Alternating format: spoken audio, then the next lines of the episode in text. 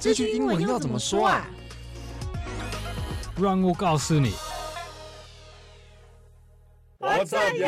欢迎收听这句英文怎么说的英文金架厚，我是 Mike，我是芭比，嗨，我是张伟老师，大家好。哦，老师，耶！难道是那个风靡千球万女的？万千万女的，对对对，什么什么？台台北补教界名师，对台北补教界名师，一出 M 八出口，哎，就看到张伟英文的那个张伟吗？是的，没错，我就是张伟，没错啊，对，好好，就是台北补教界名师，没错没错没错，啊，在这儿就不需要谦虚了哈。没错没错。那我们今天呢，我们邀请到就是真的很厉害的老师哦。那就如果说你今天是在。台北人啊，台北人应该就就会很很清楚知道，嗯，对。当然，因为我是那个高雄人，对，我是高雄人，嗯，所以我那时候确实没有听过张伟老师，嗯。但是上来发现所有的身边的同事啊，台北人都知道老师，嗯，可能啊，对，可能都是啦。我目前的经验都是嘛。好的，好的，好的，都是，都是，都是。老师持续谦虚中，对，老师持续谦虚中。所以，我们今天呢是特别邀请到张伟老师，然后。跟大家分享一下张伟老师的学习的过程啊，以及他他为什么会从不一样的领域进到就是补补习界这个这样的路径呢？为什么老师会有这样的路径？今天跟大家分享一下。那在请老师介绍之前呢，我这边也稍微再跟我们的听众介绍一下老师的一些背景，因为说不定我们有些听众可能就是像我一样，我是就是高雄长大，不一定知道张伟老师是谁，那我就简单带过一下。那老师的话，他是刚才我们提到是台北就是补习班补习班的老师嘛，教英文。那教英文的经验有三十年以上了。那他也是我们赖老师的亲传弟子啊，指名的亲传弟子，跟老师有非常深远的关系哦。等下会提到。那另外两个就是真的很很厉害的事实哦。第一个就是。老师的学生啊，平均统计每三个人，每三个学生里面呢，就有一位是满级分哦，满级分哦，这是很厉害的数字。嗯，英文学测的满级分。对，那另外老师就是老师的学生在职考里面啊，曾经有三年，一百零二年、一百零三年，还有一百零八年，都是指考英文的全国最高分。嗯，哇没错。可老师看到老师表情哦，一定很开心。对，这是很很厉害。很厉害的背景哦，那当上面讲这些，就只是要让老让我们听众快速了解一下老师哦，真的是一个很厉害的老师哦。那我们还是请张伟老师稍微小小的介绍一下自己。Hello，大家好，我是张伟老师。要介绍我自己哦，其实我就是一个教书教了三十几年的人。那刚刚麦克讲到说说，呃，我是从跨不同领域来，那是因为我在大学的时候其实念的并不是英文。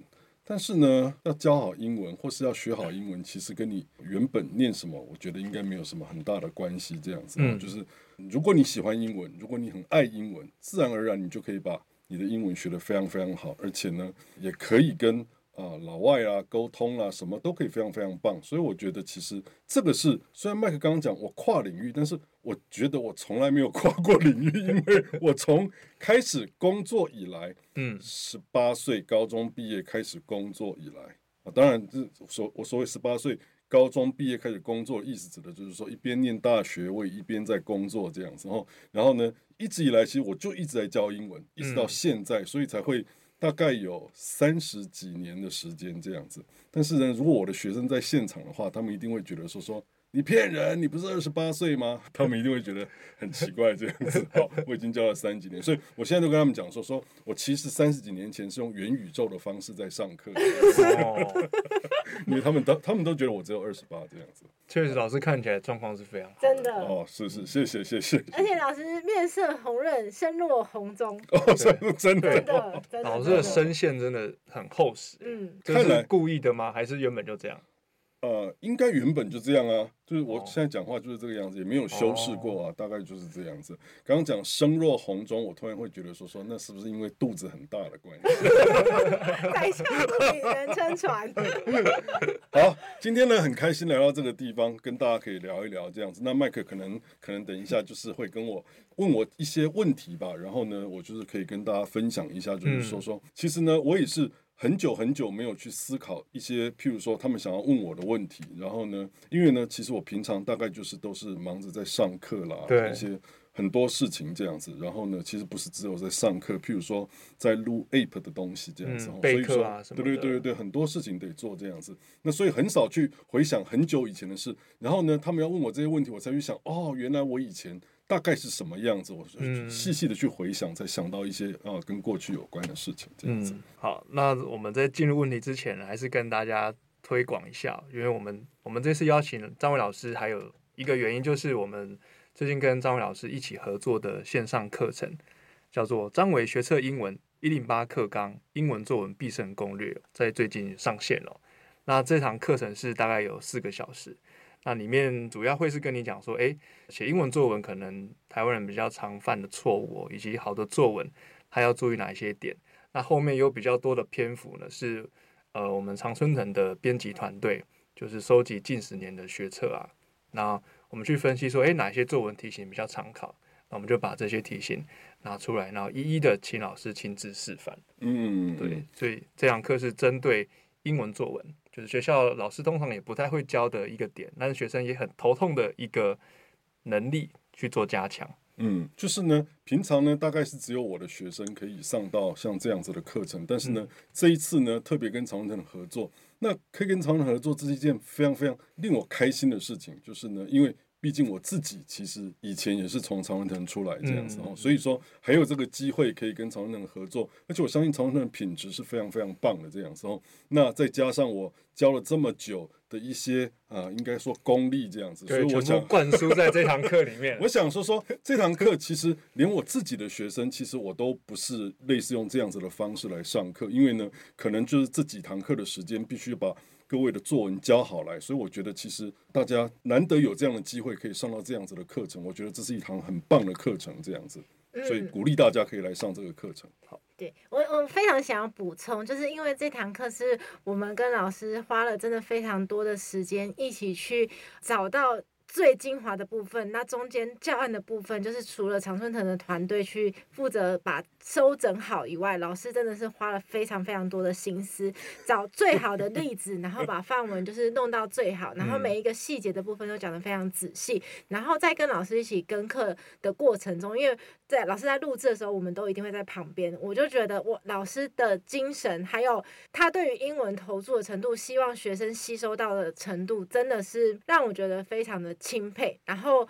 我觉得在跟课四个小时，当当然我们录的时间是更长，就是我即使在旁边听，其实我已经吸收到很多很多我原本没有想过的，嗯，一些事情。即使我已经知道那个教案内容是什么，就是我觉得大家如果上这堂课，就会真的很扎实的学到针对学测英文作文。我可以怎么把各个题型写好？然后老师是完全没有藏私，就是把多年的一些经验，就是都灌注在这堂课里面。嗯，嗯，那我也可以顺便再跟各位说一下，根据芭比刚刚所说的东西，那就是到底我们有多认真在上这堂课呢？那其实就是这个精神呢、啊。在待会我们在后面再聊到一些问题的时候，其实大家就可以知道为什么其实我们花了这么多的精神，还有就是这么努力的去上这堂课。因为其实我在上每一堂课，其实都是很认真的。没错。就是呢，不管是在这个地方上课，或者是在补习班里面上课，我觉得我留给学生应该很深的、很深刻的印象，就是这个老师其实在我的高中三年里面所教给我的东西，应该都是很扎实的。我想我可以。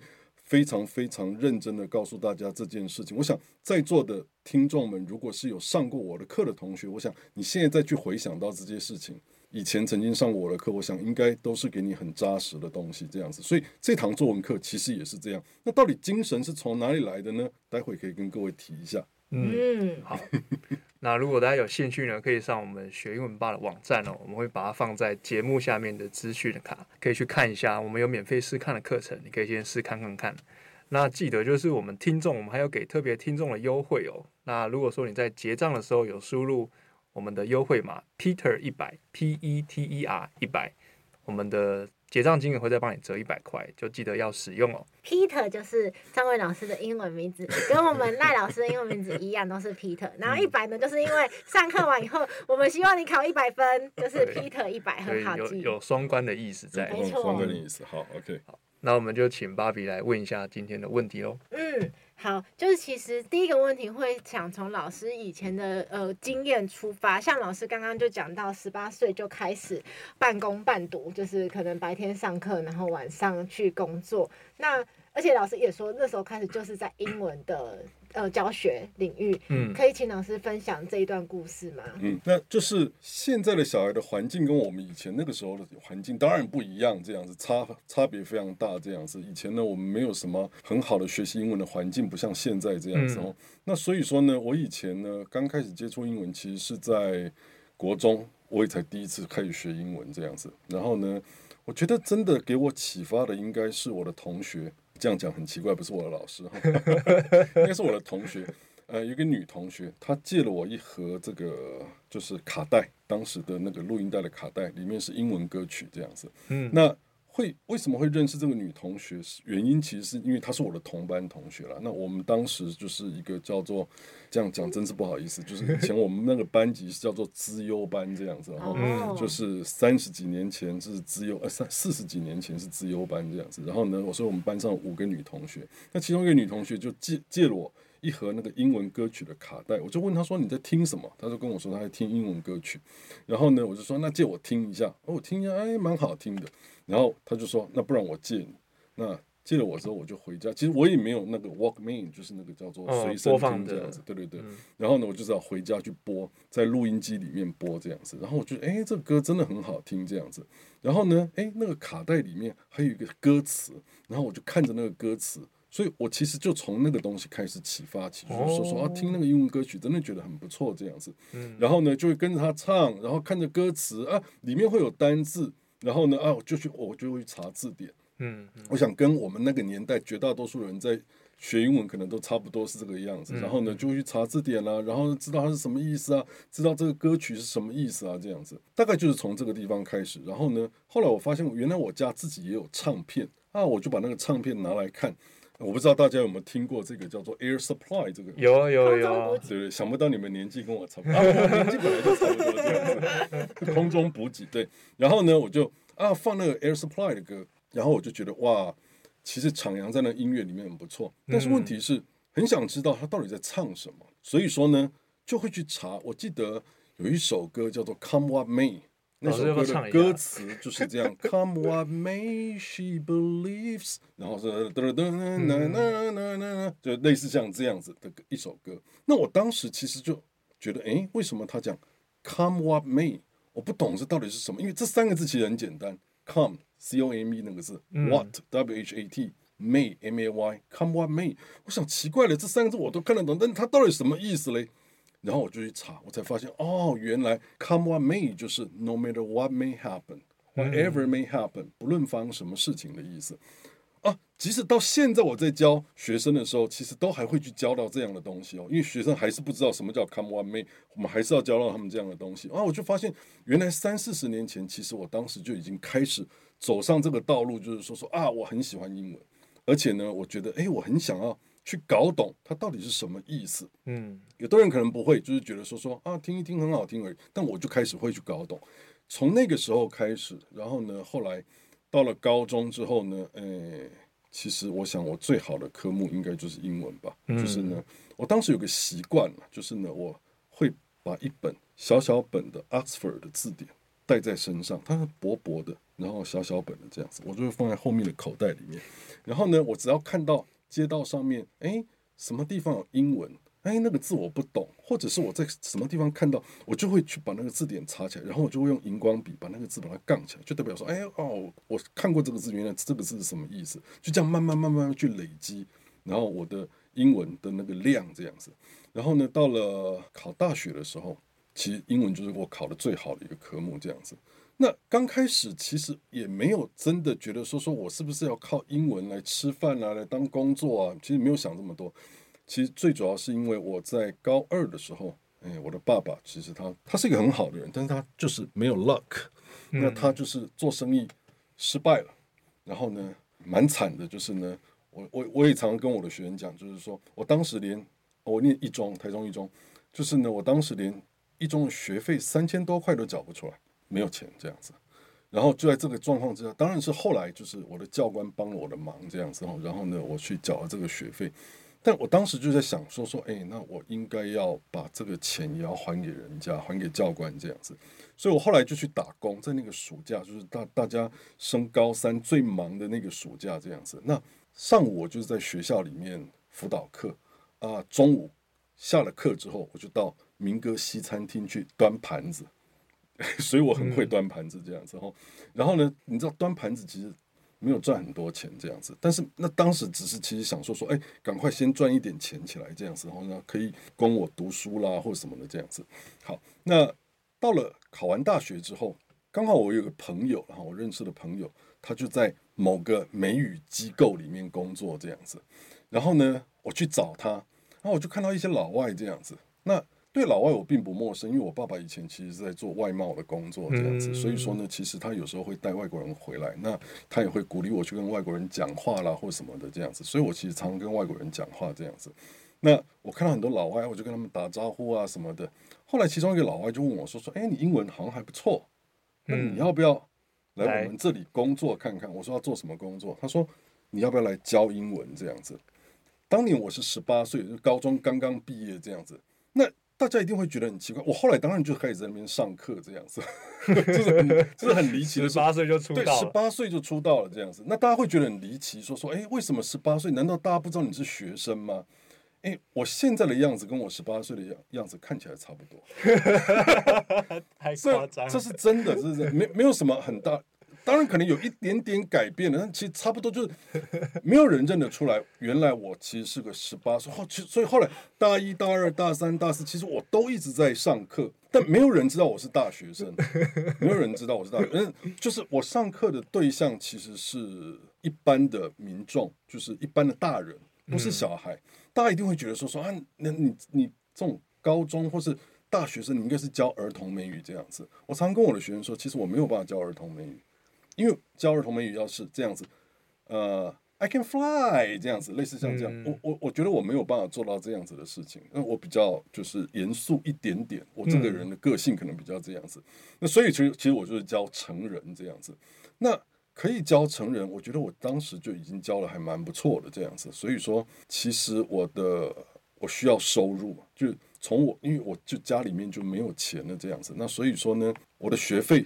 几乎都是我自己来这样子，然后那生活费也是一样这样，所以说呢，我就是当时已经呃，我想我的同学有的人其实是在加油站打工啦，或什么的，那其实我当时其实已经在这边就是在这个美语教学机构里面教的蛮不错的这样子，时薪已经有五百多块了。在当时，非常好。对，在在那个时候，那时候真的很多，已经很不错这样子哈。所以说，哎，我就觉得说说啊，做这个工作又蛮好的，然后呢，又可以教人家。那我觉得其实跟人的互动，我也还蛮喜欢的。然后呢，再来就是我又可以其实赚到一些我的学费啊，或什么，不用再让那个家人操心啊什么的。那我大概就是这样一直走下去了，这样子。芭比刚刚是要问我这件事情吗？对。我我我听完老师的故事以后，我真的脑中有超级多更多的问题。哦、在在那呃，要问我为什么英文可以这么好的原因，其实呃，除了我自己从小就是我说了那个启发的那个从英文歌开始，我很喜欢英文之外，我觉得后来就是我在美语机构里面工作，因为当时教的是 oral，就是就是口语的，这、哦、口语的东西。那所以呢，我一天到晚就是要跟老外合作啦，或者有有一天到晚就跟老外和在一起。我几乎天天都，我已经就是跟老外在一起到，就是说几乎每天都在一起。甚至呢，譬如说过年带带老外回家去一起过年，譬如说打麻将也带老外一起一起打麻将这样子。然后就是，所以因为你要跟他们沟通，所以你就要跟他们讲很多很多很多话。然后呢，所以你就是一直会 improve your English little by little。就是一点一点的，慢慢慢慢慢，然后你就发现你越来越好，越来越越来越认识这样子。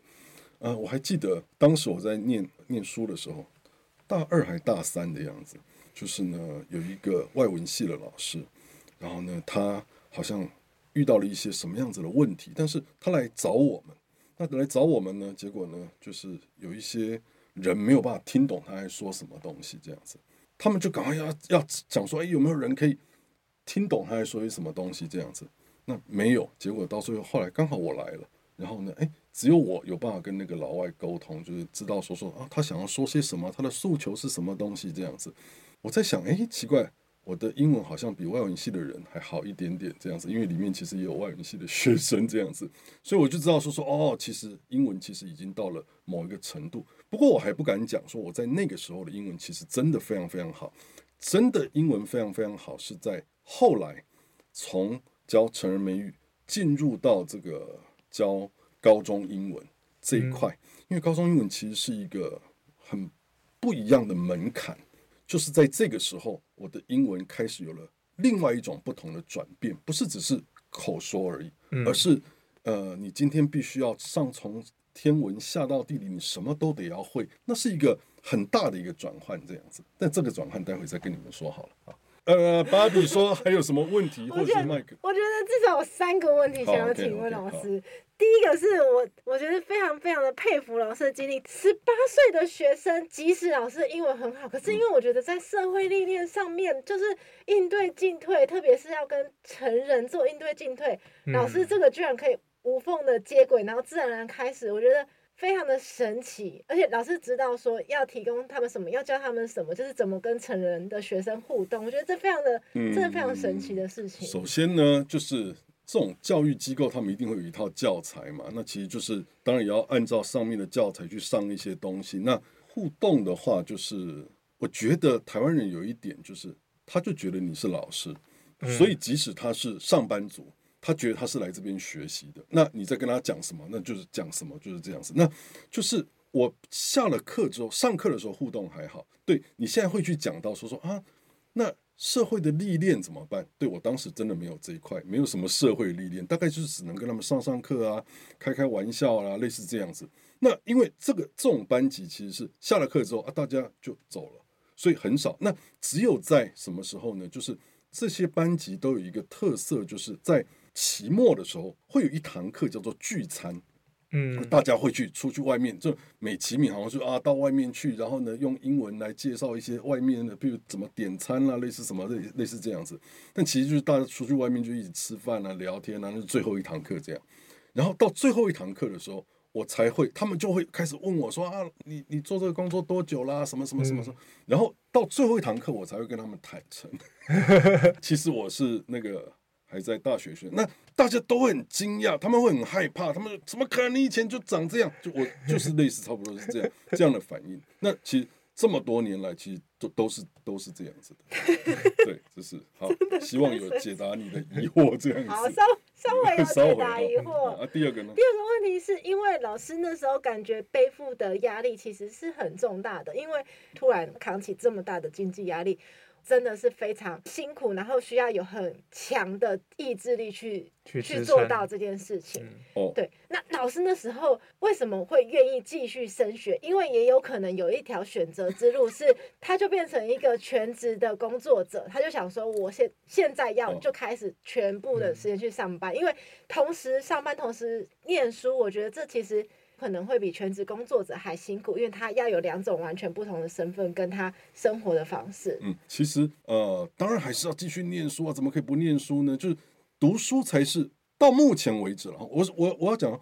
读书什么是不是读很很好很好的名校？我并不觉得一定是这样，但我我觉得受教育有读书，其实才是你翻身的机会了。嗯，我还是这样子觉得。嗯，那所以说不可能说啊，那我干脆直接去工作好了。我我从来没有这样想过。我知道说说我的可能环境不是这么好。那如果我再不努力去读书，把我自己的那个能力翻转一下，因为还会去想说说，那我可不可以？读个书，可能也许会有不同的发展，或者是什么的。这在当时并没有想到这样，因为就才二十出头，所以不太会去想这样的问题，只会去想说说啊，那我先把现在的我看可不可以安顿好。那所以说呢，我就是晚上去补习班上课，可以赚一点钱，然后让这些东西可以支付我自己的学费，支付我自己的生活费，我可以过得去。那当然，我还是要好好去读我自己的大学的书，这样子，这还是需要的。这样子，那要到了。等到我毕了业、当完兵之后，我才会再知道说说啊，那我下一步到底又要做什么呢？嗯，哦，那后来原来我还是选择了教学的道路，因为我觉得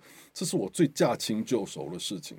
可能他会跟我读的东西不一样，但是这是我这么多年来，从十八岁以来一直这样子在做，一直在我觉得，哎，我教学很快乐，而且我教学认识很多朋友，而且我教学就是有让我就是觉得说说，哎，那也是一个不错的收入，在当时啦，对我而言这样子，所以我就觉得说说，那我要继续教学，那是不是继续走这种教美语这？我倒是觉得其实不一定。那因为当时的我就是刚毕业的时候，又是我的。太太就是在补习班里面工作这样子，她她是她也是在 work part time，就是在在打工这样子。哦，那所以我就会知道说说哦，原来升大学的这一块，其实才是真正大家觉得的名师在那里面。嗯，当时真的那个是名师啊，那个是不是像现在的补习班老师？当时在我在念大学的时候，那个补习班的名师，那是真是哦、呃，收入非常非常不一样，而且是受到尊敬的。就是大家都会觉得哇，你是补习班的名师，很了不起这样子。那所以后来才知道说，哦，原来真正的名师在这个地方。那我就想说说，那有没有可能，不然我们来试试看，可不可以在这种地方教书？那所以才开始开始的时候说好，那我决定要往这个地方去走，然后才有了后面的那些因缘这样子。嗯嗯。好，老师，那第三个问题，因为老师十八岁开始教英文，嗯、然后老师本来从国中开始喜欢英文，嗯，那为什么选大学科系的时候不是选外文系？我觉得其实当时选大学科系其实不是你自己的想望，嗯，我觉得就是你不觉得吗？就是说，即使到现在，我的很多学生，虽然我也常常跟他们讲说说，其实你要去想一想，说说啊，你自己最想要什么。但你觉得你在选大学科系的时候啊，我不知道，在我那个世代啊，就是我背负着很多人的那种期待。对对对，大家会觉得说说你应该要去念什么，你应该要去念什么，大家都会有这样子不同的想法。每个家庭，譬如说，呃，我有一些学生，他们可能家庭爸爸妈妈是医生，嗯，就很希望说说啊，小孩加油，你最好也是继续。去当医生，这样去念医学系，或者啊，爸爸是念会计系的，可能觉得哎，我在做会计师，那小孩是不是最好？不然你也来，哦，你以后可以来接我的衣钵这样子。嗯，那所以当时因为我爸爸是在做商，所以他对他对我们的期望可能会觉得，哎，那是不是其实你也可以往这边去走或什么的这样子？所以我想，可能大家对于说说你去念一个。呃，英文系，那他们可能会觉得说，那你念完英文系之后要做什么？在当时啦，当然我到我现在这个年纪，我当然会觉得说说，其实你要念什么系，其实都 OK。嗯嗯。可是我的意思是说，如果我们今天自己有小孩的时候，就现在现在的风气是很开放。譬如说我儿子要念什么，他他他自己选择啊；我女儿要念什么，都他自己选择，我都是尊重的这样子。但在当时，其实不一定是这个样子，其实你会你会背负着很多那种。家人的期望，希望你，哎，他他可能会觉得你念什么可能出路比较好，就是就是类似像这样子，对。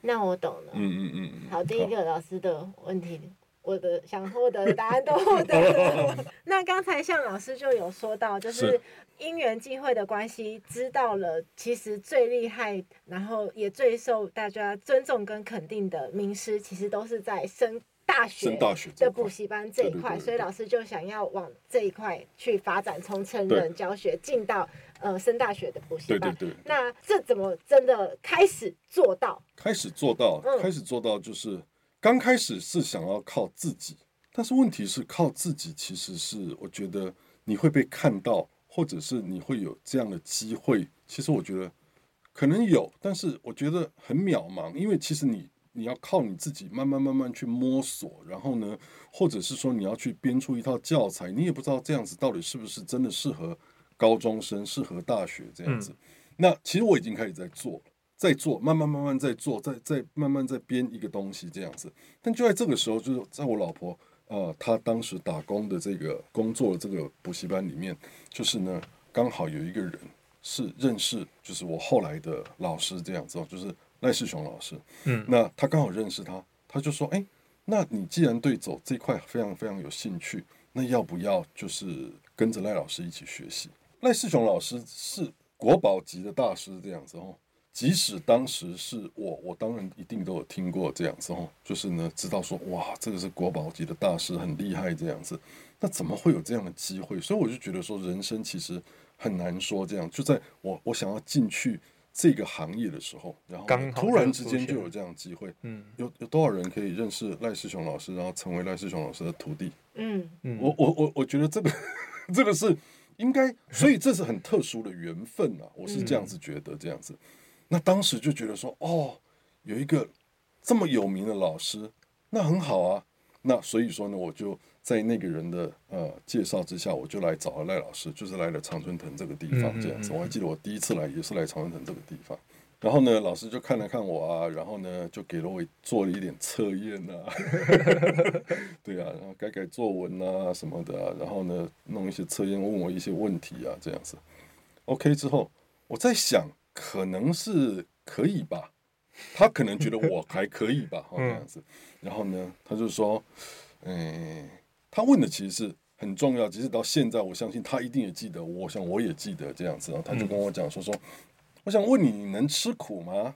我就说，哦，可以啊。因为就是像我们这样子出生的小孩，其实应该说最不怕的就是吃苦吧，就是觉得那是 OK 的这样子。所以说呢，他就说，哦，好，那这样子。那你就开始跟着我吧，这样子，所以我就开始跟着他。那开始跟着他呢，刚开始你会想要知道我要做做些什么事嘛？哈、嗯，会吗？要要知道哦，就是刚开始就是从辅导老师开始做起。因为我自己以前是在台上上课嘛，但是因为这是一个完全不同的领域，所以说呢，一开始就是大师在台上上课，那我是坐在台下，他上什么我就在下面抄笔记。然后呢，哦哦，他是这样子教。哦，这个东西哦，他是这样子教，哦，然后我就抄笔记，然后呢，抄完笔记之后呢，啊，中堂下课了，啊，学生来，然后呢，就学生有问题的啊，就会来找我问，啊，学生有作文要批改的，就会来找我批改，嗯，就是这样，就是从这样子开始，慢慢慢慢慢慢慢，就是跟课跟课跟课跟课这样子，跟课跟了一阵子之后，我觉得，因为我自己到了这个年纪，就是再去回想很多以前的事情，也会知道说说，当师傅的人当然是。你能不能用，不是只是你英文能力好不好？嗯，你能不能用，还有一件很重要的事情就是，那你真的说你可以吃苦，你是真的吃得了苦吗？嗯，所以当时的挑战其实就非常非常多，他会要要求我要做，赖老师会要求我要做很多的事情，譬如说，我也在常春藤出过一本书，诶，对，然后呢，又要我又要就是跟课，然后又要上课，然后呢又要出书，然后呢，他他就是。哎，有时候呢，就又又要交代做这个做那个，就很多很多的事情就对了。嗯、那他其实这个是在磨练你，说说你能不能够撑得住啊？那当时的我就是也是说实在的，咬紧了牙根。那其实真的非常非常辛苦这样子。但就是你要台湾人讲说旁街的本哇，不知道你们听得懂吗？听得懂。就是说你要你要做这个工作，那你就是必须要。吃得了那个苦，所以说呢，嗯、睡眠时间也很少，然后呢，就是要做的事情也非常多，然后呢，有时候老师非常非常严厉这样子，那所以说蛮辛苦的。那后来慢慢慢慢，他就会开始，譬如说我在等他上课，然后呢，他应该要来上课，但是呢，上课前五分钟他就打电话到补习班，然后呢，就说叫我接电话，然后我就去接电话，接了之后他就说啊，Peter，那个我现在这边有一点事哈。走不开这样子哦，可能还要在半个小时左右哈。啊，你先上去顶一下这样子哦，先去讲一些东西这样子。然后呢，待会我来了之后再来接这样子。这个理由用了很多次，就是包括还有什么他肚子痛啊，哈，他 他用了很多次。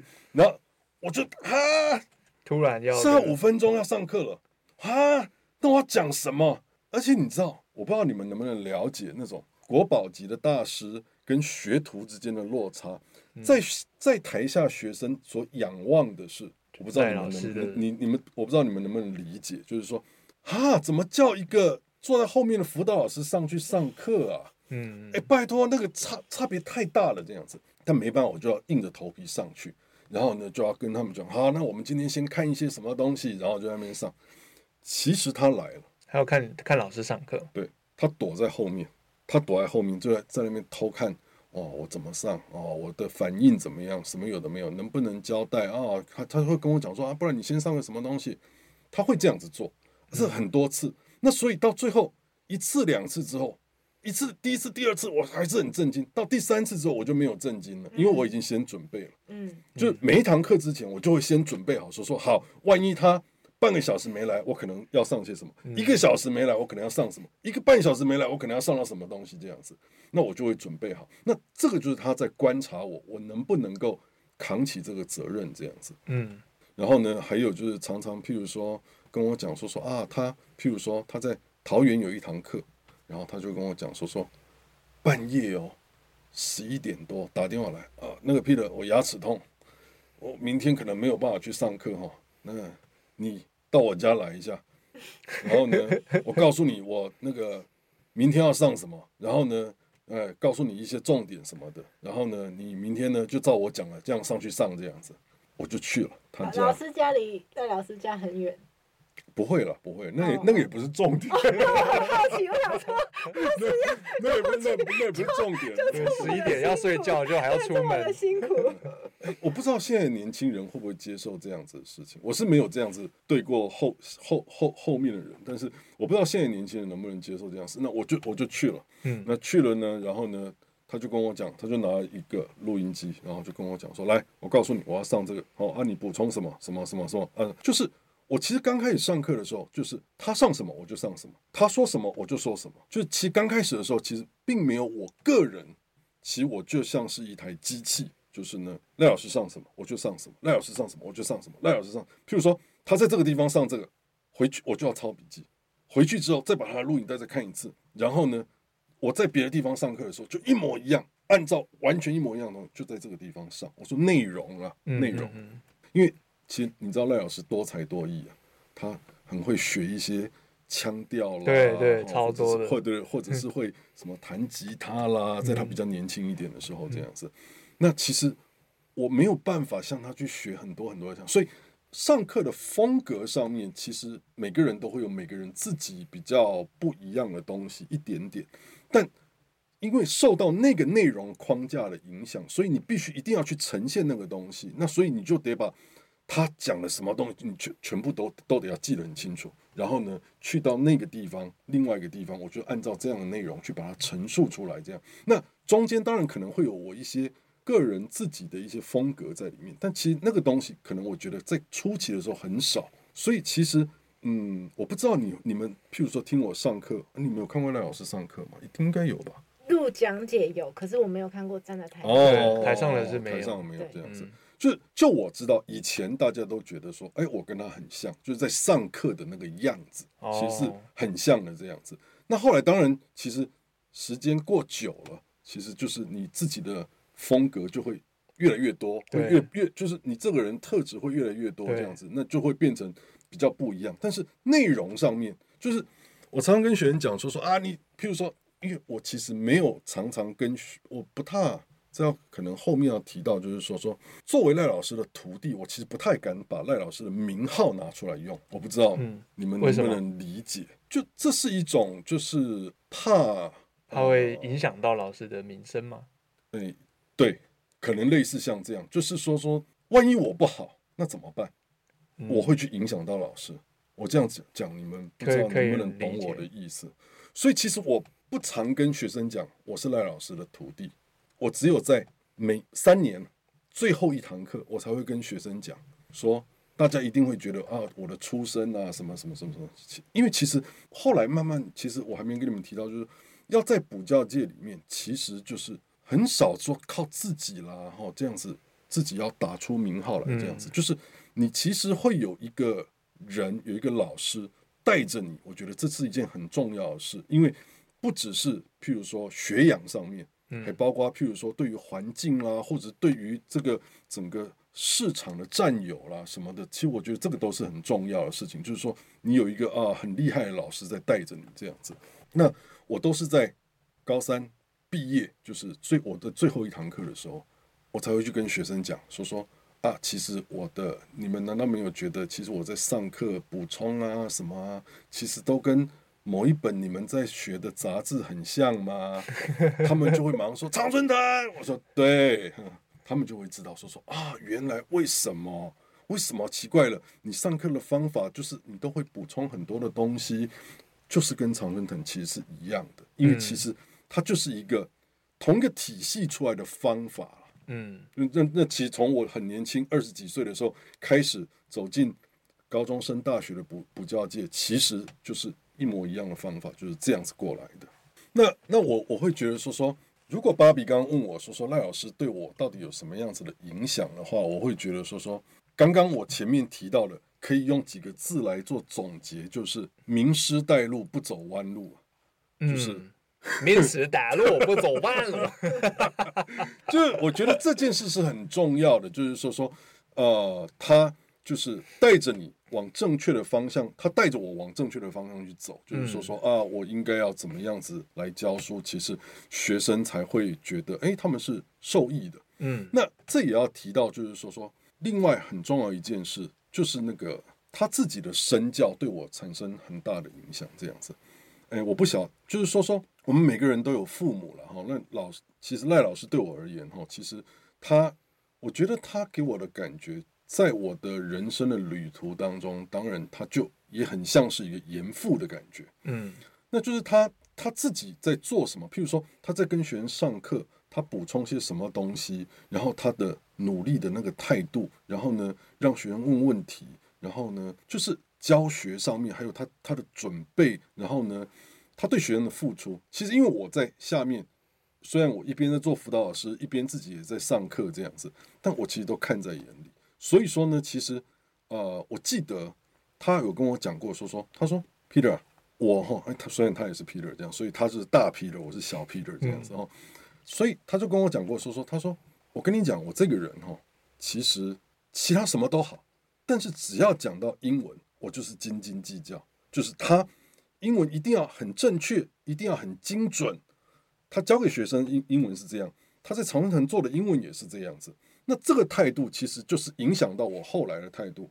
所以你你有没有发现，譬如说那时候写给我的东西，我会一直改，造成了我这个人的呃对于英文上面的追求的态度其实也是一样的，就是非常大家会觉得我对英文其实蛮龟毛的。不，其实不只是英文，到最后我做事情的态度其实都是很严谨呐。就是说，譬如我要今天要出一本讲义，或者我今天要出一个什么东西，我一定要叫到很清楚，不能够出错。如果出了错啊，譬如下面的人没有叫我什么，也也是一样，都都是会被我就是很严厉的这样子，就是告诉他们说，哎，不行哦，你一定要看清楚或什么东西。那对于我自己而言，其实我我到最后也是都在做把关的工作。那所以就就是。一定要严谨，因为我觉得我们，我从赖老师身上所学到的就是说，说我们其实，在面对学生的时候，因为我们教给他们，他们就觉得哦就是这样，所以他就学起来。嗯，那他不能够到十年之后才发现，哈，原来以前他教我的是错的。那我我觉得这样的事情不能让它发生这样子。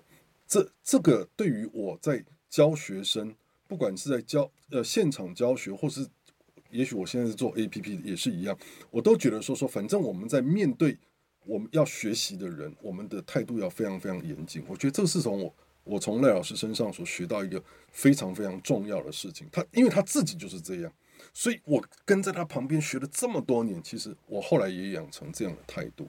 那我觉得其实这样的态度，相信到现在，不管是赖老师的学生，或者是我的学生，我想。经过了这么多年，如果再去想到以前啊，我以前给张伟老师教的时候，他所教给我的东西啊，他在面对学生的态度、教导的那个态度、认真的感觉，其实就是跟赖老师是一模一样的。我相信他们，我们的学生一定都有这样子的感觉，就是好像大家都会觉得补习班老师只是搞笑。就很多我的朋友，就是刚开始认识我的时候，啊啊，你是。啊，张伟，你是补习班老师啊？你是不是很好笑这样子？那我不晓得，以你们跟我接触，我你们觉得我是很好笑吗？我我我其实没有觉得我自己很好笑，虽然有的人也许觉得我很好笑，嗯、其实。我我觉得我可能是两面，有一面可能是对，好像，但是但其实我这个人严肃那一面反而比较多，就是说，譬如说我可能会有一些要求，对英文的事情上面，不管你在学习上面，可能会有一些要求。嗯、我觉得这个东西都是跟赖老师比较有关系，就是说，在这个过程学习的过程当中所得到的，我觉得身教言教对我的影响这样子。啊，再来还有刚刚提到一个东西，就是说说作为。指名的那个徒弟，哦，刚刚麦克讲指名的徒弟这件事情，这件事情其实就是像我刚刚跟你讲的，就是说说啊，为什么我不太敢拿老师的名号出来用？啊、不然其实是不是，譬如说补习班的招生的时候，是不是啊？那个张伟就是赖世雄的徒弟啊，什么、嗯、这样好像很好用，这样子就是很、嗯、很有号召力的感觉，很有效果。对，但但我不敢这样用，我也很很很少这样，但我就是觉得说说不可以。如果你自己没有做得很好，那你只是用你老师的名字的光环这样子，我觉得这样是很不道德的，嗯、而且是很对不起老师的。嗯、我我我到现在都是这样子想，这样子哦，嗯、就是说，除非你自己把你自己有做得很好了，嗯、那老师或者是大家都觉得啊你是不错的啊，所以这时候你可能可以提一下啊，谢谢，因为我的老师其实把我教得很好，我觉得这样子才是做人的道理了。是，所以说我我就是。呃，从来很少会去跟学生提说说啊，其实原来就是因为为什么我我会去提到这件事情，就是因为以前我记得好像有一个补习班的老师，就是呢，那补习班其实就是老师常常有时候会讲一些有的没有的话这样子，然后就有一个补习英文补习班老师就是说说啊什么说我是他的徒弟这样子了哈，那我就啊。我就因为学生传给我听说啊，那个人家补习班老师说什么你是他徒弟这样，我说啊，拜托，怎么是啊？啊，所以我后来才讲给他们听说说啊，我的我的老师是谁这样子。那我后来就养成了一个习惯，就是呢，平常我可能都不会说，但是就是到。呃，我也很少，譬如说我在跟学生上课的时候，我也很少，譬如说像你们认识我，我也很少会去跟你们讲说说啊，我的出生背景啊，什么什么，我到底是怎么样，我很少会去提到我自己，我可能会去提我现在的生活啦，或者啊教告诉你们说你们应该要怎么样子好好的啊学习英文啦，学英文的为原因是为什么，你要用什么方式来学习英文，我可能常常会讲这些，有的没有分享一些什么，但我很少去讲到我自己，但我一定会是在就是到最后变成一个习惯。高三最后一堂课的时候，我会跟大家谈一谈我自己，让他们知道说说哦，原来跟了三年的老师，原来哦他是什么样的背景，他是什么什么。大概我在那时候我就会提到说说哦，那你们知道我的师傅是谁吗？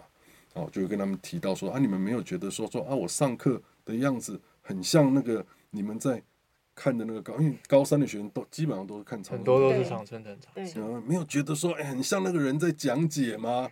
他们忙就啊，常文藤，啊对对，我就说哦，对，那其实就是这样子。对，那所以说做老师的徒弟当然会有压力啊，就那个压力其实就是你要把他的嗯这样子的教学的方法，我常常其实在跟跟老师聊天的时候，或者是有时候，譬如说考到全国最高分。啊，其实这这是很了不起的事。我说真的，不是说我骄傲了，我这个人其实蛮低调。但但其实能够让学生考到全国最高分，拜托十几万个学生里面，他是英文全国最高分，这是一件很了不起的事。没错。那从以前我就知道，哦，赖老师有好几个，七个、八个这样子哦，就是全国最高分的学生。我就在想，我有可能吗？所以当我第一次全国最高分的时候，我真是眼泪都掉下来了。然后呢，我就赶快传赖给他，这样子。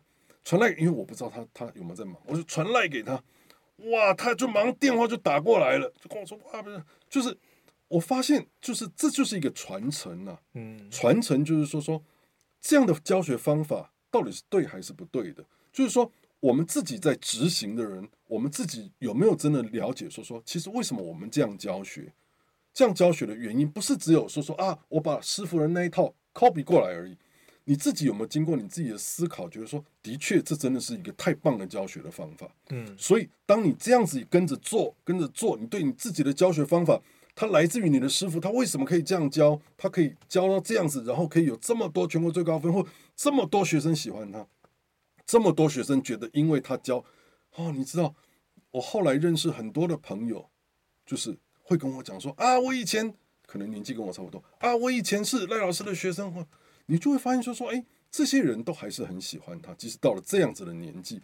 那同样的道理，当我成为他的徒弟，我按照他的教学方式，但我也会经过思考，哎，这样子的方式是对的吗？当我在开始付诸我自己的行动，开始按照这样的方式在教学给学生这样子的东西之后，我发现天哪，他们的成绩其实说实在的，我并没有。我想我跟老师都是这样，我们并没有去要，并没有期待说说，哎，你应该要全国最高分，或者你应该要有考多多好的成绩。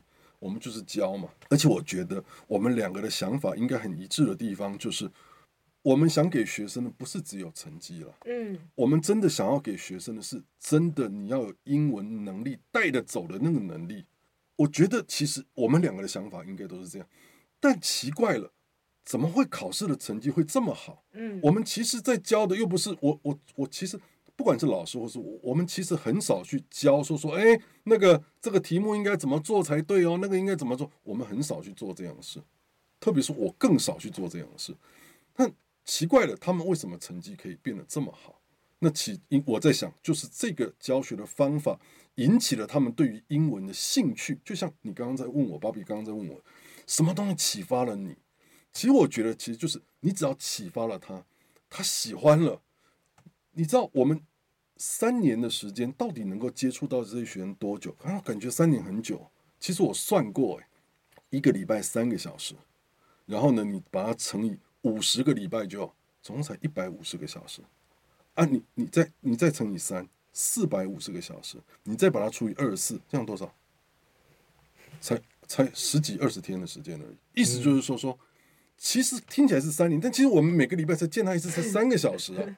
其实总共的时数才这样。嗯，那我们怎么让他变成这么厉害的高手的？嗯，其实我们只是，我我我个人觉得，我们只是触发了他，引发了他对于学习英文的兴趣。他觉得哇，原来英文学英文是可以这样子的哦。哦，原来我学好英文以后我会变什么样？那其实你没有在帮他上课的时候，他其他的时间。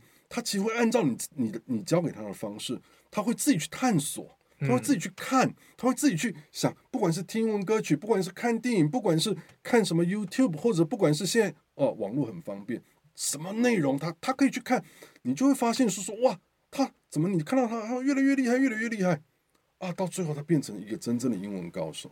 我想这是我在跟赖老师学习的过程当中学到这样的方法，那我也把这个方法。交给了我的学生，我想我们两个的学生应该都得到非常非常多的东西。那所以，我一开始讲说说，当国宝级大师的徒弟其实是有压力的。但是我想，哎，到了这个年纪，教了这么多的学生之后，哎，我觉得其实应该可以看到那个成果。就虽然是有压力的，但是其实我想，我应该有把老师交给我的这个责任。就是有把它好好的做好来，应该有造福到一些学生这样子，绝对有，肯定有，应该是有，应该是有这样子，对对对，大概跟老师有关的差不多是这样，其他的大概就是一些哦，譬如他要求很严格啦，这个过程，我我是觉得说说，我不知道，就是说现在年轻人能不能接受这么严格的要求？其实如果问赖老师的话，他一定会觉得当时他。对我所做的一些要求啊，他这一定是觉得说，你要成才，你就要经过这些磨练。不管今天是骂，或者今天是很严格的要求，很严厉的，然后叫你这样做做这个做那个这样子。然后呢，我我觉得可能他当时会觉得说说，一定要这样做，这个人才能成才。那经过这么多年之后，我再回想起来，当然这这是没有错的，只是。我觉得世代不同啊，嗯、世代不同就是说说，哎，现在的年轻人我不知道有没有办法这样要求，但是在当时刚好，也许就是找到对的人，也许了哈。因为我我我其实后来就是常常跟人家分享说说啊，我对赖老师的感谢这样子。那也有人会告诉我说说啊，其实赖老师当然当然就对你就是要求很很多很好，但也要你撑得住，没错，也要我撑得住这样子。那我以前。